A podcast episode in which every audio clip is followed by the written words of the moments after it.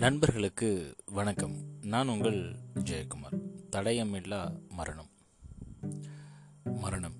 நாம் பிறக்கிறப்பே விதிக்கப்பட்ட ஒரு மாறாத ஒரு விஷயம் அப்படின்னா அது மரணம் தான் எப்படி நம்ம எல்லாத்துக்குமே பிறப்பு ஒன்று அப்படின்ட்டு இருக்கோ அதே மாதிரி இறப்பு அப்படின்றது ஒன்று நிச்சயமாக இருக்குது இந்த ஒரு விஷயத்தை மட்டும் நம்ம நல்லா புரிஞ்சுக்கிட்டாலே போதும். நம்முடைய வாழ்க்கை எப்பயுமே இனிமையாக இருக்கும் சந்தோஷமாக இருக்கும்.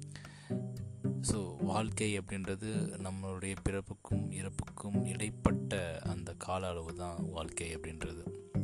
இந்த காலகட்டத்தில் நம்ம எப்படி வாழ்ந்தோம் அப்படின்றத பொறுத்து தான் நம்மளுடைய மரணத்துக்கு அப்புறம் நம்ம பேசப்படுவோம். சினிமா படங்களில் சொல்கிற மாதிரி இருந்தாலும் மறைந்தாலும் பேர் சொல்ல வேண்டும் இவர் போல யார் என்று ஊர் சொல்ல வேண்டும். அப்படிப்பட்ட வாழ்க்கை வாழணும் அப்படின்னா நாம் இந்த இறப்புக்கும் பிறப்புக்குமான இடைப்பட்ட கால நேரத்தில் என்ன மாதிரியான மனிதராக வாழ்ந்திருக்கும்? அடுத்தவங்களுக்கு எப்படி உதவி பண்ணியிருக்கோம்? இதெல்லாம் கணக்கில் வச்சு தான் நம்மளுடைய இறப்புக்கு அப்புறம் நாம் பேசப்படுவோம். சரி. இந்த மரணம் அப்படின்றது எப்படி இருக்கணும்? எல்லாருமே சொல்லுவாங்க. ஒரு வயசை அடைஞ்சிட்டாங்க அப்படின்னா தன்னுடைய மரணம் எப்படி இருக்கணும் அப்படின்னு சொல்லிட்டு. அதில் பெரும்பான்மையான நபர்களுடைய ஸ்டேட்மெண்ட் இப்படி தான் இருக்கும். என்னுடைய மரணம் யாருக்கும் தொந்தரவு கொடுக்கக்கூடாது. தூங்கிட்டு இருக்கப்பே நான் அப்படியே இறந்துடணும் அப்படின்னு சொல்லி சொல்லுவாங்க. ஆங்கிலத்தில் இந்த ட்ரேஸ் பண்ண முடியாத டெத் அப்படின்னு சொல்லி சொல்லுவாங்க.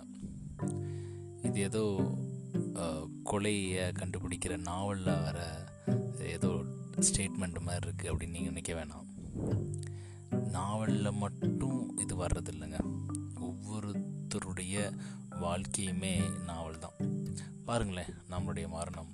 யாருக்கும் தொந்தரவு இல்லாமல் ஹாஸ்பிட்டலுக்கு போகாமல் நம்மளை பார்த்துக்கிறதுக்கு ஒரு ஆள் கண்டிப்பாக வேணும் அப்படின்ற நிலை இல்லாமல் முதல்ல நாமளும் கஷ்டப்படாமல் அடுத்தவங்களையும் கஷ்டப்படுத்தாமல் முக்கியமாக ஃபினான்சியல் ரீதியாக அவங்கள கஷ்டப்படுத்தாமல் ஃபிசிக்கல் ரீதியாக அவங்கள கஷ்டப்படுத்தாமல் நம்மளுடைய மரணம் இருந்தால் எப்படி இருக்கும்? ஸோ இதுதான் எல்லாருடைய மனதிலும் ஓடிக்கிட்டு இருக்க ஒரு விஷயம். அதாவது மரணத்தை நெருங்கி கொண்டு இருக்கிற நபர்கள்ட்ட கேட்டால் அதை தான் சொல்லுவாங்க. என்னுடைய மரணம் ரொம்ப அமைதியாக இருக்கணும். யாருக்கும் எந்த வித தொந்தரவும் இல்லாமல் இருக்கணும். குறிப்பாக இரவு நேரத்தில் என்னுடைய மரணம் அமையணும். நான் தூங்கிட்டு இருக்கப்போ அப்படியே தூங்கிட்டே இருக்கணும். அப்படின்றது தான் எல்லாருடைய ஆசையாகவுமே இருக்கும்.